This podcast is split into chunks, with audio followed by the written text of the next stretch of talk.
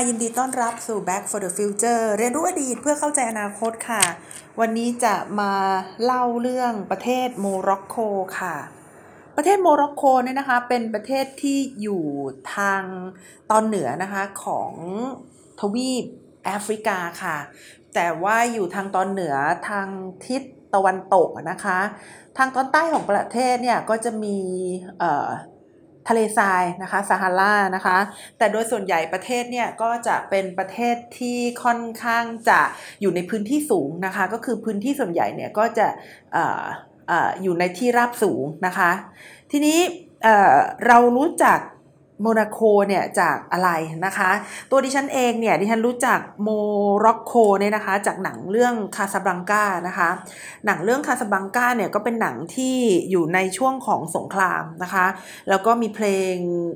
คาซาบลังกานะคะ ซึ่งค่อนข้างที่จะเพลาะเลยทีเดียว เป็นหนังโรแมนติกนะคะ เป็นหนังเก่ามากแล้วแล้วคือคือจบแบบงงๆนะคะ เนื้อเรื่องก็แบบงงๆก็คือตอนที่ดูเนี่ยคิดว่ามันจะมีทวิสต์อะไรเล็กน้อยก็ก็ไม่มีนะคะ ก็ก็จบแบบงงๆเหมือนมือนกันนะคะ แต่ว่าตอนเด็กๆเนี่ยคือที่ที่ว่าเด็กๆก็คือคือประมาณสมัยก่อนเนี่ยนะคะคือเคยมีความสับสนนะคะ ระหว่างประเทศโมร็อกโกกับประเทศโมนาโกนะคะ ก็คือ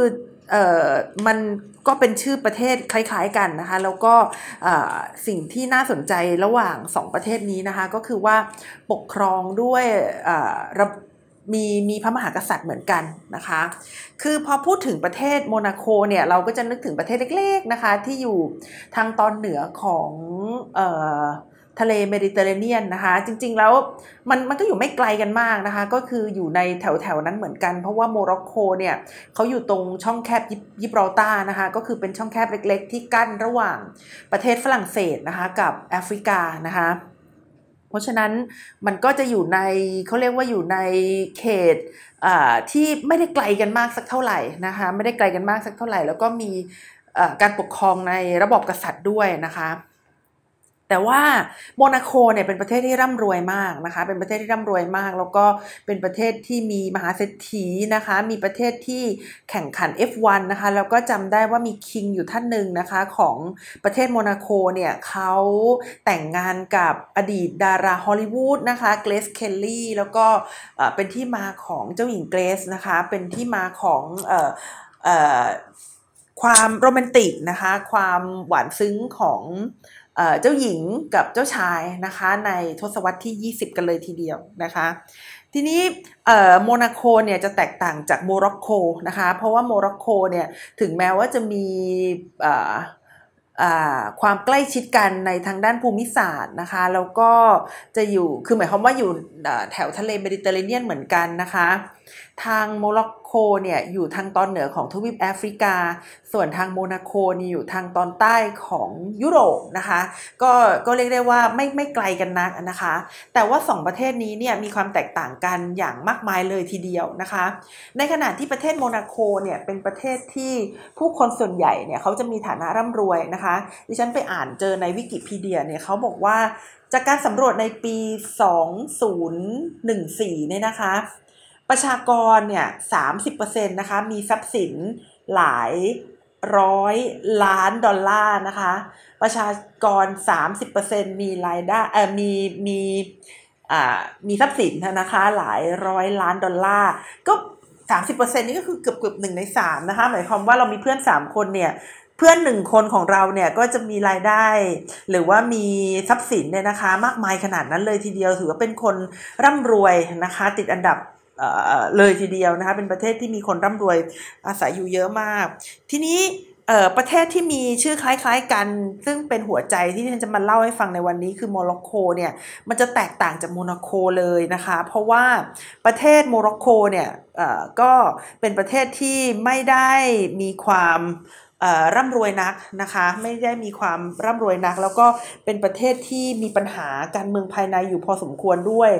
นะคะ มีปัญหาอยู่พอสมควรด้วย แต่ว่าก็น่าประหลาดใจว่าตอนที่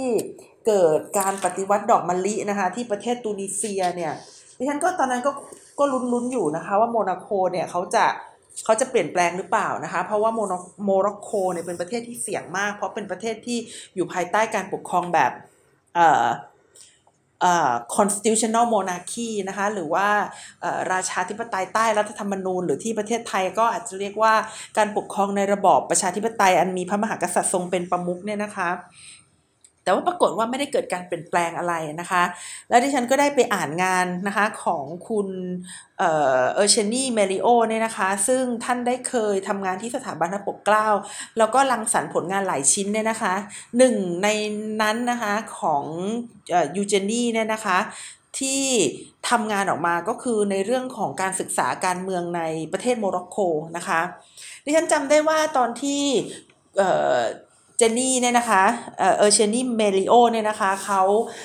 ทำการศึกษาเรื่องโมร็อกโกเนี่ยดิฉันก็ไปนั่งฟังเขาเล่าให้ฟัง ก็คือก็คือแต่ละคนก็จะไปปรึกษาศึกษาประเทศต่างๆมานะคะแล้วก็จะมานั่งคุยกันว่าประเทศต่างๆ ที่ตัวเองไปศึกษามาเนี่ยมีลักษณะของความขัดแย้งเป็นอย่างไรนะคะ แล้วก็มีการแก้ไขปัญหาความขัดแย้งในประเทศอย่างไรนะคะ เพื่อที่จะนำไปสร้างบทเรียนให้กับประเทศไทยนะคะว่าถ้าประเทศไทยมีปัญหาต่างๆเหล่านั้นเนี่ยจะมีการแก้ไขปัญหาในประเทศไทยเราได้อย่างไรนะคะตอนที่เจนนี่เนี่ยเขาเลือกประเทศโมร็อกโกนะคะดิฉันก็สงสัยมากเลย แล้วก็ถามว่าทำไมถึงเลือกประเทศโมร็อกโกนะคะ เพราะว่า คนอื่นๆที่เขาเลือกประเทศนะคะ อย่างเช่นแอฟริกาใต้นะคะโบลิเวียนะคะเกาหลีใต้นะคะหรือว่าประเทศรวันดานะคะที่เขาเลือกมาเนี่ยเป็นประเทศที่มีปัญหาความขัดแย้งทางการเมืองนะคะ ตอนนั้นที่ฉันก็ไม่ทราบว่าโมร็อกโกเนี่ยเขามีปัญหาทางการเมืองอะไรกันก็เลยก็เลยเริ่มเริ่มต้นที่ด้วยว่าเขาก็อธิบายให้ฟังนะคะว่าประเทศโมร็อกโกเนี่ยนะคะมีปัญหาระหว่างผู้ที่นิยมระบอบกษัตริย์นะคะกับผู้ที่ไม่นิยมระบอบกษัตริย์นะคะ ตอนแรกดิฉันก็ก็คือก็ยังสงสัยนะคะว่า เอ๊ะทำไมถึงหยิบประเทศนี้ขึ้นมา แล้วพอมาวันนี้นะคะ พอมาวันนี้ที่ความขัดแย้งทางการเมืองในปัจจุบันนี้เนี่ยโดยการหยิบยกขึ้นมาของคนที่ไม่เห็นด้วย แล้วก็ต้องการให้มีการปฏิรูปเนี่ยนะคะ ก็ นึกขึ้นได้ว่าเจนนี่เขาเคยทำเรื่องนี้นะคะ ก็เลยหยิบเรื่องนี้มาอ่านอีกครั้งหนึ่งนะคะ มันก็มีหลายส่วนที่คล้ายนะคะ หลายส่วนที่แตกต่างกันนะคะ ก็อาจจะบอกว่าดิฉันเข้าใจในสิ่งที่กลุ่มการเมืองกลุ่มนักกิจกรรมการเมืองเรียกร้องในทุกวันนี้หรือเปล่า ก็อาจจะเข้าใจไม่ได้ทั้งหมดนะคะ คือดิฉันก็ไม่แน่ใจว่า เขาเนี่ยต้องการอย่างไรนะคะ แต่เท่าที่เคยคุยกับคนคนหนึ่งเนี่ยเขาเล่าให้ดิฉันฟังว่า มีต้นไม้อยู่ต้นหนึ่งนะคะ อ่า ถูกปลูกอยู่ในที่แห่งหนึ่งนะคะ ต้นไม้ต้นหนึ่ง ถูกปลูกอยู่ในที่แห่งหนึ่ง แล้วมีคนนะคะ ต้องการที่จะ ขยับต้นไม้ต้นนั้นเนี่ยไปไว้ในที่ที่สมบูรณ์มากกว่าเดิมนะคะ แล้วก็เป็นที่ที่ผู้คนเนี่ยจะเข้ามาเยี่ยมชมได้มากกว่าเดิมนะคะ แต่ความตั้งใจของกลุ่มคนที่ต้องการย้ายต้นไม้เนี่ยก็ทำให้คนหลาย ๆ ส่วนในสังคมที่รักต้นไม้ต้นนั้นเนี่ยนะคะ มองว่า เป็นการทำลายต้นไม้นะคะ จะไปตัดต้นไม้แล้วก็ไม่แน่ใจว่าที่ที่จะย้ายไปปลูกใหม่เนี่ยจะเป็นที่ที่ต้นไม้เนี่ยจะเจริญหรือเปล่านะคะ ในขณะที่กลุ่มที่ต้องการย้ายต้นไม้เนี่ยเขาก็บอกว่า ถ้าเกิดมีการย้ายต้นไม้เนี่ยต้นไม้จะเจริญเติบโตยิ่งกว่านี้แน่นอน เพราะว่าในบริเวณที่ต้นไม้เติบโตอยู่ มันเป็นบริเวณที่เสี่ยงนะคะที่จะมีดินถล่มนะคะหรือว่าอยู่ใกล้กับที่ที่อาจจะมีการกัดเซาะของชายฝั่งนะคะก็คือคือดิฉันก็เลย ไม่แน่ใจนะคะ แต่ว่าไอ้ analogy อันนี้นะคะ ก็คือสิ่งที่เขาพยายามเปรียบเทียบว่าคนสองกลุ่มรักต้นไม้เหมือนกัน แต่คนกลุ่มหนึ่งเนี่ยมองว่าถ้าต้นไม้อยู่ตรงนี้นานๆ จะไม่เป็นไม่เกิดผลดีกับต้นไม้ แล้วก็ต้องการย้ายต้นไม้ออกไปยังที่ที่สมบูรณ์มากกว่า กับคนกลุ่มคนอีกกลุ่มหนึ่งที่มองว่าคนที่ถืออุปกรณ์ต่างๆ ที่จะมาเตรียมย้ายต้นไม้นั้น คิดว่าจะทำลายต้นไม้เนี่ยก็เลยทำให้ดิฉันเนี่ย คิดว่าใช้ใช้กรอบเนี่ยนะคะทำความเข้าใจความขัดแย้งเลยนะคะหรือว่าทำความเข้าใจความไม่ลงรอยกันของทัศนคตินะคะต่อ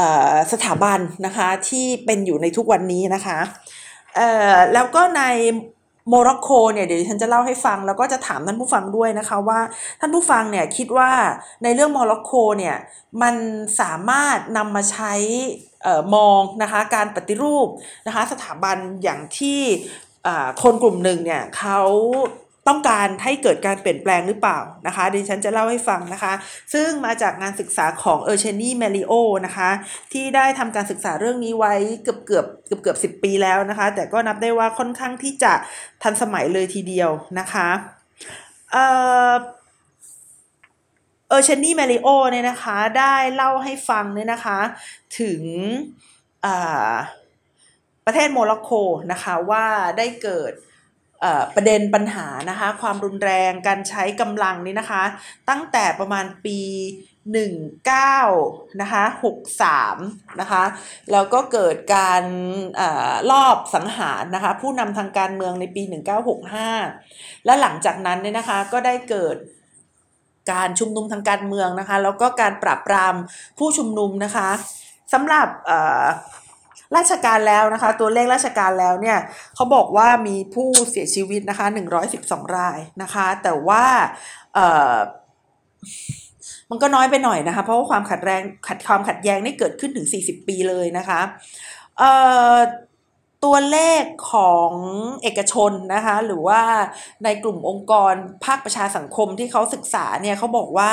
มีผู้เสียชีวิตนะคะจากเหตุการณ์ความขัดแย้งทางการเมืองเนี่ยประมาณ6เอ่อ600ถึง3,000 ราย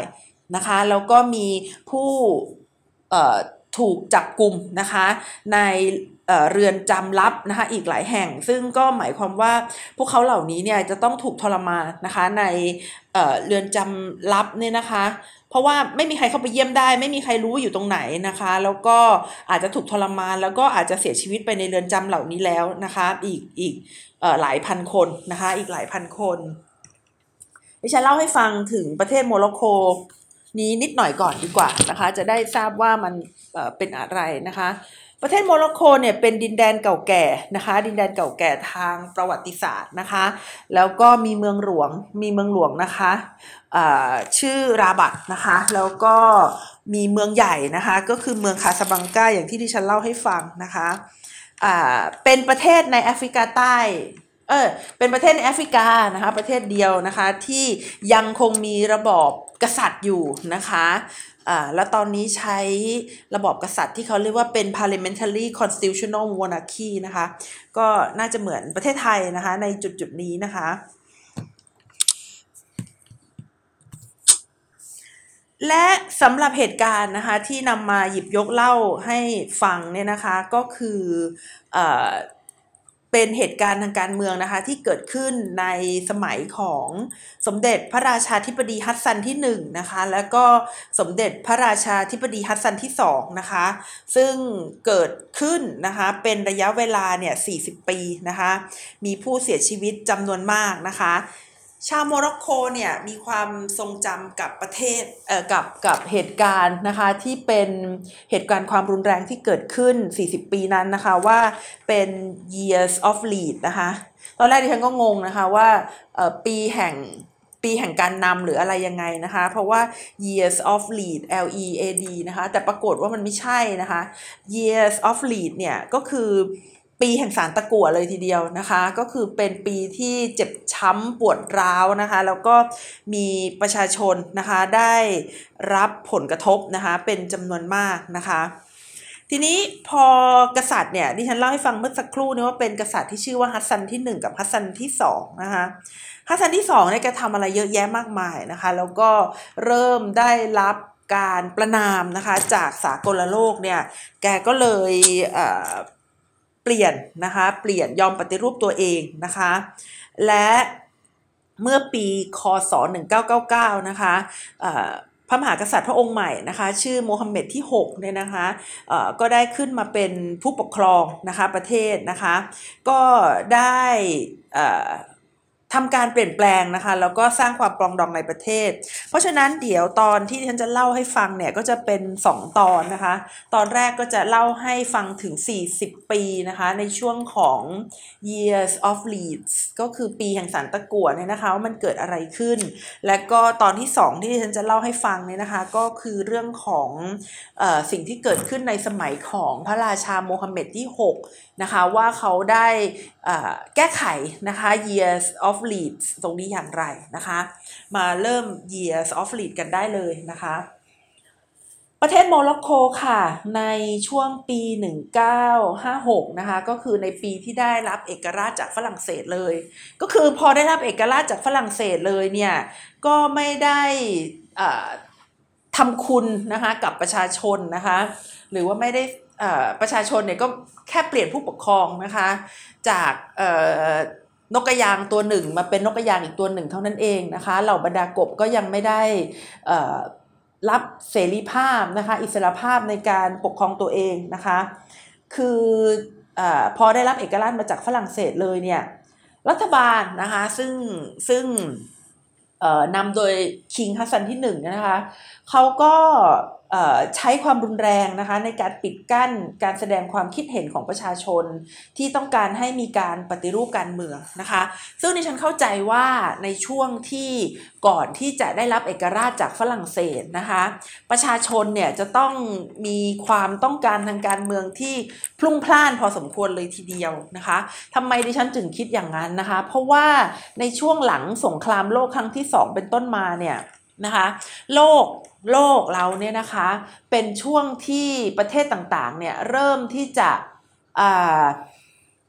ได้รับเอกราชกันนะคะในหลาย ๆ ประเทศนะคะอย่างประเทศในแถวแอฟริกานะคะประเทศในแถวเอเชียนะคะโดยเฉพาะในอาเซียนของเราเนี่ยก็เริ่มจะได้รับเอกราชนะคะจากประเทศอาณานิคม ประเทศเหล่านี้เนี่ยนะคะเขาก็จะมีนักกิจกรรมทางการเมืองที่ชูคุณค่านะคะในเรื่องของสิทธิเสรีภาพ แล้วก็ความสามารถในการปกครองตัวเองนะคะ เพราะฉะนั้น กลุ่มนักกิจกรรมเนี่ยก็นับได้ว่าก็จะต้องมีความเข้มข้น แล้วก็จะต้องมีอุดมการนะคะ มีความคาดหวังที่ประเทศเนี่ยจะได้รับการปลดปล่อยนะคะให้เป็นประชาธิปไตยเนี่ยอย่างค่อนข้างที่จะชัดเจนนะคะมากกว่ามากกว่าช่วงใด ๆเลยนะคะ และในปี 1956 เนี่ยประเทศฝรั่งเศสนะคะเขาก็ให้เอกราชนะคะให้เอกราชกับ ชาวโมร็อกโก ซึ่งชาวโมร็อกโกพอได้เอกราชแล้วเนี่ยก็คงจะเข้าใจว่าประเทศจะดำเนินไปในทำนองที่เป็นประชาธิปไตยนะคะ ประเทศจะดำเนินไปในทำนองที่จะเป็นประชาธิปไตยนะคะ และในช่วงนั้นเนี่ยเราก็ต้องปฏิเสธไม่ได้นะคะว่าในหลาย ๆ ส่วนของโลกเนี่ยกระแสผู้ที่ มีอุดมการฝ่ายซ้ายทางการเมืองนะคะ หรือว่าผู้ที่นิยมในลัทธิเหมาอิสเนี่ยกำลังได้รับความนิยมเป็นอย่างสูงนะคะ ซึ่งก็ได้ทำให้กลุ่มคนที่ชิงชังนะคะ กระแสฝ่ายซ้ายเนี่ยก็จะต้องตั้งกาดสูงพอสมควรนะคะ ในการใช้ความรุนแรง เพื่อที่จะสยบนะคะ หรือว่าเพื่อที่จะต่อสู้ทางการเมือง ไม่ให้ฝ่ายที่เป็นฝ่ายซ้ายเนี่ยสามารถ ที่จะได้อำนาจรัฐนะคะในการปกครองประเทศ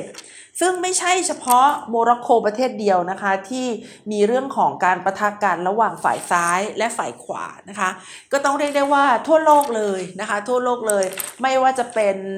ใกล้ๆบ้านเรานะคะ อินโดนีเซียนะคะ อินโดนีเซียหลังจากนั้นเนี่ยก็มีเรื่องของออการ สังหารหมู่นะคะ การสังหารหมู่ที่มีผู้คนเสียชีวิตไปมากมาย โดยที่บอกว่าการสังหารหมู่เนี่ยเกิดขึ้นมาจากคอมมิวนิสต์นะคะเกิดขึ้นมาจากคอมมิวนิสต์ก็เลยสังหารคอมมิวนิสต์กันอย่างมากมาย แล้วก็มีการริดรอนเสรีภาพของชาวจีนนะคะ เพราะว่าเข้าใจว่าคนจีนเนี่ยที่ไปอยู่ในอินโดนีเซียเนี่ยนะคะเป็นคนที่นิยมในลัทธิ Maoist นะคะหรือว่ามาร์กซิสต์ ต่างๆเหล่านี้นะคะเขาก็เลยมีการ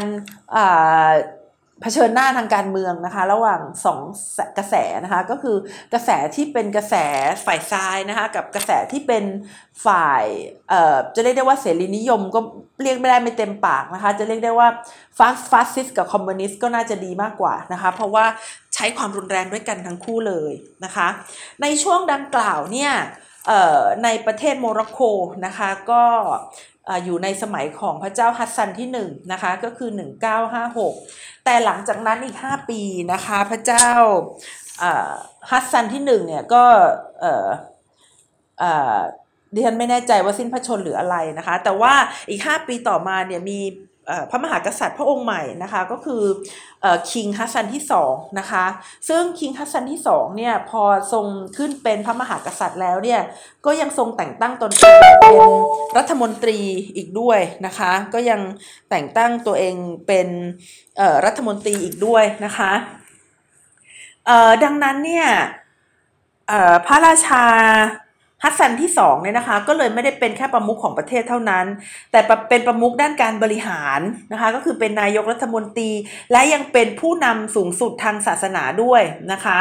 ยังเป็นผู้นำสูงสุดทางศาสนาด้วยนะคะ ก็ถือได้ว่าทรงพระรวบรวมอำนาจอย่างเข้มแข็งเลยทีเดียวนะคะสำหรับพระเจ้าฮัสซันที่สองนะคะหลังจากนั้นนะคะหลังจากนั้นก็คือ เดี๋ยวดิฉันย้อนกลับไปอีกที 1956 ได้เอกราช อีก 5 ปีต่อมาก็พระเจ้าฮัสซันที่2ขึ้นครองราชนะคะ1961 นะคะ พระเจ้าฮัสซันที่2ขึ้นครองราช 1963 ค่ะ ก็มีรัฐธรรมนูญนะคะ มีรัฐธรรมนูญฉบับแรก และในปี 1963 ก็ได้มีการเลือกตั้งนะคะ ก็คือโดยรวมแล้วก็คือว่ามีคิงคนใหม่ปี6เอ่อปี 61 นะคะปี 62 มีรัฐธรรมนูญและปี 63 ก็ถึงได้มีการเลือกตั้งนะคะ ก็แลดูเหมือนว่าจะโอเคนะคะ แลดูเหมือนว่าจะรับลื่นดีนะคะ แต่ผลการเลือกตั้งนะคะก็คือว่าพักการเมืองฝ่ายซ้ายนะคะเป็นฝ่ายชนะนะคะพอพักการเมืองฝ่ายซ้ายเป็นฝ่ายชนะเนี่ยนะคะ จากที่ที่ฉันเคยเล่าให้ฟังเมื่อตะกี้เนี่ยนะคะว่าคิงฮัสซันเนี่ยแกมีอำนาจอยู่ในทั้งทาง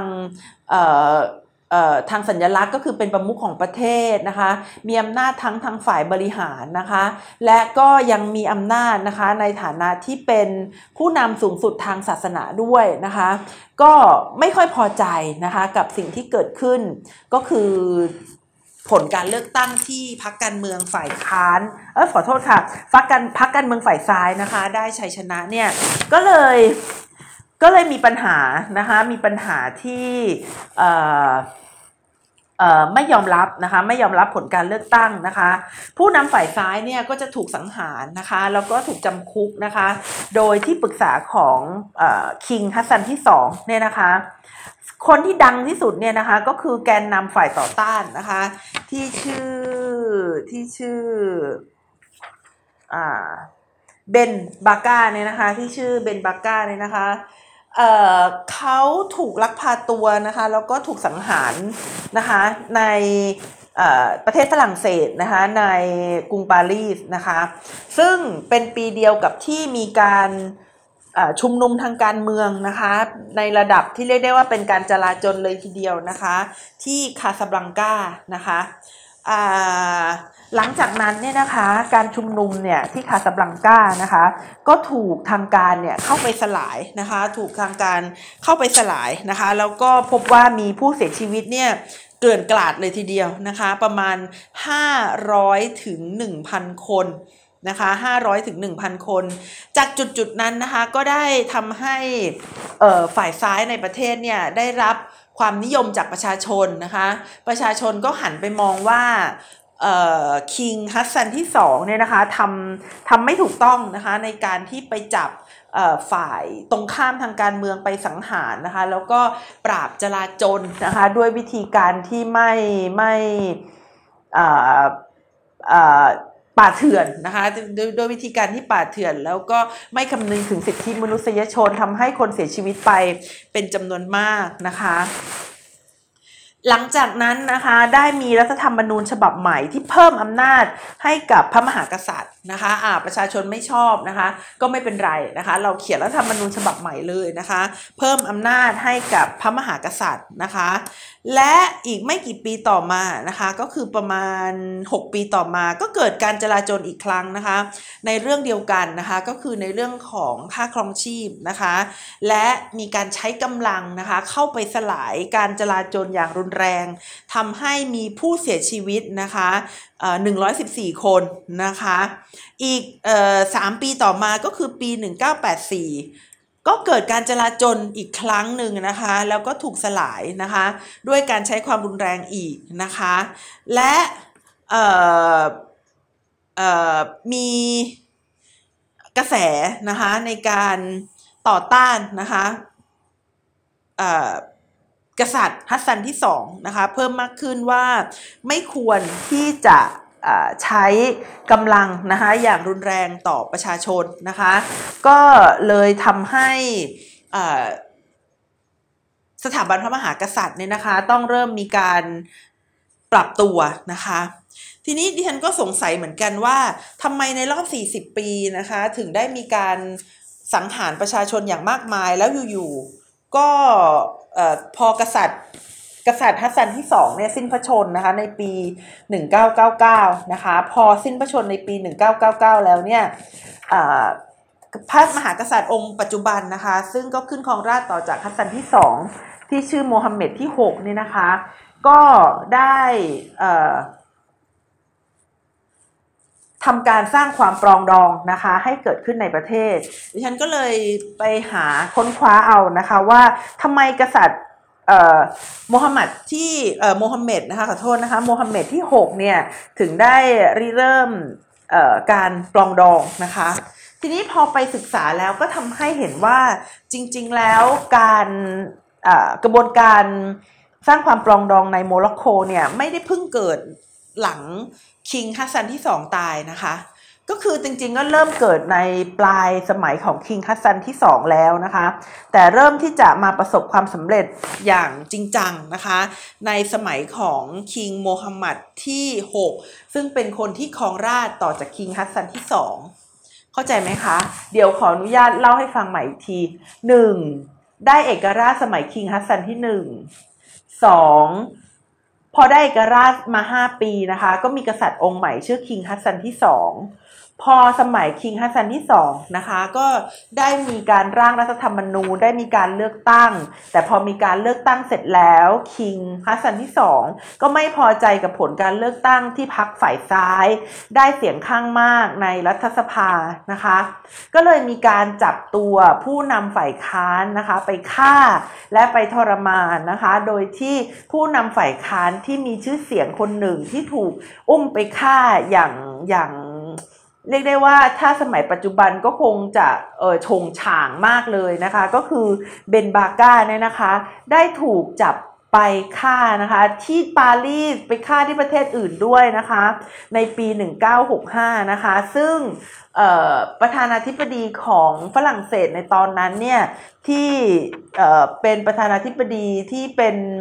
วีรบุรุษหลังสงครามโลกครั้งที่สองนะคะ ก็คือในพลเดอโกเนี่ยนะคะเขา เขากล่าวหาเลยนะคะว่าประธานาธิบดีฮัตซันที่สองเนี่ยอยู่เบื้องหลังการสังหารนะคะ และได้มีการประนามนะคะได้มีการประนามการกระทำของพระเจ้าฮัสซันที่สองอย่างมากมายนะคะ และในปี 1999 เนี่ยพระเจ้าฮัสซันที่สองเนี่ยก็สิ้นพระชนนะคะ แล้วก็มีกษัตริย์องค์ใหม่ก็คือโมฮัมหมัดที่ มฮัมเหม็ดที่6นะคะซึ่งโมฮัมเหม็ดที่6เนี่ยก็ได้ทำให้กระบวนการสร้างความปองดองในประเทศเนี่ยมีความก้าวหน้าเป็นอย่างมากนะคะ แต่ที่ว่าดิฉันได้เล่าให้ฟังว่าจริง ๆ แล้ว การตั้งคณะกรรมการปลองดองเนี่ยเริ่มต้นตั้งแต่สมัยปลาย ปลายรัชสมัยของพระเจ้าฮัสซันที่สองแล้วนะคะ ก็คือพระเจ้าฮัสซันที่สองเนี่ยมีความรู้สึกนะคะว่าหลายๆประเทศเนี่ยเขาดูถูกนะคะเขาประนามนะคะเขา ไม่เห็นด้วยนะคะกับการกระทำของโมร็อกโกที่ไปละเมิดสิทธิมนุษยชน ที่ไปปราบปรามการจลาจลด้วยความรุนแรงนะคะ ที่ไปจับผู้นำฝ่ายค้านนะคะ ไปสังหารที่จับผู้ร่วมชุมนุมเนี่ยเข้าไปอยู่ในคุกลับต่างๆ ในหลาย ๆ บริเวณนะคะของประเทศโมร็อกโกเนี่ยประเทศนานาชาติเขาก็เริ่มประณามนะคะ ในปี 1990 นะคะ กษัตริย์ฮัสซันที่2เนี่ยก็เลยต้องตั้งนะคะคณะกรรมการสิทธิมนุษยชนแห่งชาตินะคะ ซึ่งมีวัตถุประสงค์เพื่อให้ต่างประเทศเลิกดูถูกประเทศโมร็อกโกนะคะ เป็นเหตุผลที่ประหลาดทีเดียว คือคณะกรรมการสิทธิมนุษยชนตั้งขึ้นเพื่อให้ประเทศต่างๆ เลิกดูถูกประเทศโมร็อกโกนะคะ ดิฉันฟังคุณ จนนี่พูดแล้วก็อ่านที่คุณเจนนี่เขียนแล้วก็ขำนะคะก็คือว่า การตั้งคณะกรรมการสิทธิมนุษยชนเนี่ยไม่ได้ตั้งเพราะความตระหนักในเรื่องสิทธิมนุษยชน แต่ตั้งเพราะว่าการถูกกดดันจากต่างประเทศนะคะ เกิดการเสียหน้าต่อประเทศโมร็อกโกนะคะ เป็นอย่างมากนะคะ ก็เป็นเรื่องที่ เอ่อ ไม่ได้ทำให้ประเทศโมร็อกโกดูไม่น่าดูถูกนะคะ แต่ก็ยังทำให้ดูน่าดูถูกยิ่งกว่าเก่าว่า ไม่ได้ตั้งขึ้น เพราะว่าเห็นคุณค่าของเรื่องสิทธิมนุษยชน แต่ว่าตั้งขึ้นเพราะรู้สึกว่าตัวเองโดนดูถูกนะคะอตอนที่ตั้งขึ้นมาเนี่ยก็ยังไม่มีอะไรนะคะ ก็ยังไม่มีอะไรก็คืออคนที่ถูก ตัดสินนะคะว่าเป็นคนที่รอบสังหารเบนบาก้าเนี่ยนะคะ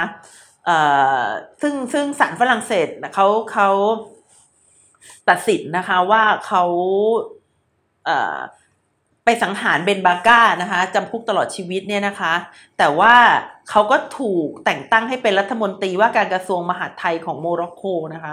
และหลังจากนั้นเขาก็ได้รับตำแหน่งให้เป็นรัฐมนตรีว่าการกระทรวงกลาโหม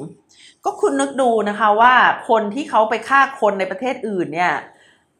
เขาไปฆ่าศัตรูของการเมืองของนายตัวเองที่ประเทศอื่นเนี่ยอยู่ๆพอกลับมาในประเทศตัวเองแล้วได้เป็นรัฐมนตรีนะคะ แล้วประเทศตัวเองก็ตั้งคณะกรรมการสิทธิมนุษยชน เพราะว่าให้เหตุผลว่าต้องการให้ประเทศต่างๆ เลิกดูถูกประเทศตัวเองนี่มันมันยังไงนะคะ มันยังไงก็ฟังแล้วก็สะเทือนใจอยู่นะคะอ้าวมาดูส่วนที่สองนะคะว่าการสร้างความปรองดองแบบโมนาโกโมร็อกโกโมร็อกโกเนี่ยเขาทำกันยังไงนะคะ เขาได้มีการตั้งคณะกรรมการสิทธิมนุษยชนอย่างเมื่อกี้นั่นแหละ ที่บอกว่าให้ประเทศอื่นๆเนี่ยเลิกดูถูกประเทศฉันได้สักทีนะคะหน้าที่ของคณะกรรมการเนี่ยนะคะ ตั้งในปี 1990 เนี่ยนะคะ แต่เริ่มทำงานจริง ๆ จังๆเนี่ยก็ในปี 1999 หลังจากที่คิงนะคะ หลังจากที่คิงตายไปแล้วนั่นเอง ก็คงตั้งขึ้นมาให้คนเลิกดูถูกไปอย่างนั้นเองจริง ๆ อย่างที่เขาพูดนั่นแหละ แต่ว่าเริ่มทำงานจริงๆนะคะ ในปี 1999 หลังจากที่คิงฮัสซันที่ 2 ตายนะคะ หน้าที่ของคณะกรรมการสิทธิมนุษยชนเนี่ยก็คือ จ่ายค่าชดเชยนะคะให้กับผู้เสียหายนะคะแล้วหลังจากนั้นเนี่ยนะคะก็ได้มีการทำสนธิสัญญานะคะยกเลิกการทการทรมานนักโทษนะคะแต่ว่าตั้งในปี 1990 นั่นเลยนะคะ และยอมให้ฝ่ายตรงข้ามนะคะฝ่ายตรงข้ามที่เป็นพรรคฝ่ายค้านเป็นเพื่อนสนิทของเบนบาก้าที่เสียชีวิตนะคะได้กลับประเทศนะคะแล้วก็ได้เป็นได้เป็นนายกรัฐมนตรีนะคะนายกรัฐมนตรีแต่กว่าจะได้กลับนี่คือปี 1999อะ1998นะคะคือคือคือกลับมาในปี 1998 นะคะฮัสซันที่2เนี่ยยอมให้เพื่อนสนิทของเบนบาก้ากลับมาในปี 1998 เบนบาก้าเนี่ยถูกสังหารในปี 1965 นะคุณ ก็แปลว่าอยู่ในฝรั่งเศสเนี่ยยาวนานมากนะคะ ในฐานะผู้ลี้ภัยนะคะ และได้เป็นนายกรัฐมนตรีเนี่ยชื่อแอปเดอรามานนะคะอัลยูซูฟีเนี่ยนะคะ ได้เป็นนายกรัฐมนตรีในปี 1999 ก็คือหลังจากที่ฮัสซันที่2เนี่ย สียชีวิตไปนะคะเขาเขาเอ่อก็มีชีวิตที่เอ่อค่อนข้างจะลดผลพอสมควรนะคะลดผลพอสมควรอย่างที่ได้เล่าว่าเขาเป็นเพื่อนสนิทของเบนบาก้านะคะเขาเป็นเพื่อนสนิทของเบนบาก้าก็คือต้องเป็นศัตรูนะคะของ คิงฮัสซันที่สองด้วยนะคะสองคนนี้เนี่ยถูกจำคุกนะคะในปี 1959 นะคะ เขาถูกจำคุกในปี 1959 และในปี 1963 นะคะ ก็ถูกปล่อยมานะคะพอถูกปล่อยมาก็ถูกจำคุกอีกนะคะ ถูกจำคุกอีก แล้วหลังจากนั้นเนี่ยเบนบาก้าเนี่ยถูกรอบสังหารนะคะ และเพื่อนของเขาเนี่ยนะคะแอบเดอรามันเนี่ยนะคะก็เข้าไปลี้ภัยนะคะที่ปารีสนะคะ เขาไปลี้ภัยที่ปารีสเนี่ยถึง 15 ปีนะคะ ไปลี้ภัยที่ปารีสถึง 15 ปีนะคะ แล้วก็ในระหว่างที่เขาลี้ภัยเนี่ยทางประเทศโมร็อกโกก็ได้ตัดสินคดีเขาคดีหนึ่งนะคะ เป็นคดีประหารชีวิตนะคะ ต่อจากนั้นเขาได้รับพระราชทานอภัยโทษนะคะ กลับมาที่ประเทศโมร็อกโกในปี 1980 นะคะ แล้วก็คงจะยังมีกิจกรรมทางการเมืองอย่างต่อเนื่อง เพราะในปี 1993 เขาก็กลับไปขอลี้ภัยที่ฝรั่งเศสอีกรอบหนึ่งนะคะ ก็นับได้ว่าเป็นคนที่มีชีวิตโลดโผนเดินเข้าๆออกคุกกับการลี้ภัยที่ต่างประเทศเลยทีเดียวนะคะ ในปี 1998 อย่างที่บอกนะคะเขาก็ได้กลับมานะคะได้กลับมาจากประเทศฝรั่งเศสนะคะแล้วก็ได้เป็นนายกรัฐมนตรีนะคะได้เป็นนายกรัฐมนตรีในปี 1999 นะคะให้เขาเป็นรัฐบาลแห่งความปลองดองนะคะให้เป็นรัฐบาลแห่งการปลองดองเอ่อ มันมีข้อมูลที่คุณยูจินี่เขียนเขียนสับสนนิดหน่อยนะคะเออเดี๋ยวเอาไว้ถ้าเจอหน้ากันแล้วจะถามหรือว่าถ้าไม่งั้นเดี๋ยวดิฉันไปค้นคว้าหาเองเอาก็ได้นะคะ ในเรื่องของปี แต่ก็เข้าใจนะคะว่าว่ามันใช้เลขไทยเลขอาราบิกเนี่ยแล้วโอ้เลขไทยเลขอาราบิกก็ก็ก็จะงงงนะคะ เพราะตอนเขียนงานนี่ต้องเขียนเป็นเลขไทย แต่ว่าดิฉันก็ไม่ค่อยคุ้นอยู่ดีดิฉันชอบเขียนเป็นประเทศอาราบิก เออเขียนเป็นเลขอาราบิกเพราะว่าเขียนเป็นเลขไทยแล้วมันงงอะ่ะคือคืองานเราเวลาเราเขียนงานเราก็เขียนว่าคอสองเงี้ยค่ะหนึ่งเก้าเก้าแปดแล้วแบบบางทีเขียนแล้วมันก็งงนะคะว่าว่าเป็นเลขไทยหรือเลขอาราบิกต่างๆนะคะแต่ถ้าเป็นหนังสือราชการก็ต้องเขียนในภาษาไทยไงบางทีก็เลยยังงงๆฉันก็เลยพยายามสอนลูกนะคะว่าให้หัดอ่านเลขไทยเลขอาราบิกให้ให้คล่องๆนะคะ จะได้ไม่มีปัญหาเหมือนแม่นะคะ อ้าวกลับมาดูนะคะกลับมาดูว่าข้อเด่นนะคะข้อเด่นของไอกระบวนการปรองดองแบบโมร็อกโกโมร็อกโกนี่คืออะไรนะคะ ก็คือเป็นการที่ผู้ที่ได้รับความเสียหายนะคะ ได้รับค่าชดเชยนะคะ ได้รับค่าชดเชย แต่ผู้ที่กระทำการให้เกิดความเสียหายเนี่ยไม่ได้โดนอะไรเลยนะคะ ไม่ได้โดนอะไรเลย ไม่ต้องรับโทษไม่ต้องอะไรเลย มีแค่ผู้ที่ได้รับความเสียหายเท่านั้นนะคะที่ได้รับการชดเชย ซึ่งมันก็พิลึกอยู่นะคะ มันก็พิลึกอยู่แต่มันก็ work ในโมร็อกโกค่ะ เพราะว่าคนที่สร้างความเสียหายยังอยู่นะคะ คนที่สร้างความเสียหายยังอยู่ แล้วก็ถ้าเกิดถ้าเกิดเปรียบเทียบกับ episode หลาย ๆ episode ที่ฉันเล่ามาเนี่ยตั้งแต่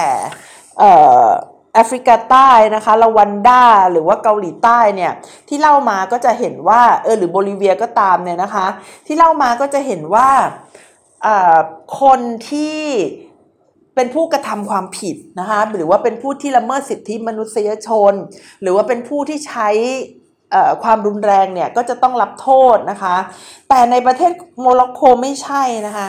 คนที่ละเมิดสิทธิมนุษยชนคนที่ฆ่าคนอื่น คนที่ออกคำสั่ง ก็ยังลอยหน้าลอยตามีน้ำมีนวลอยู่ในสังคมได้นะคะ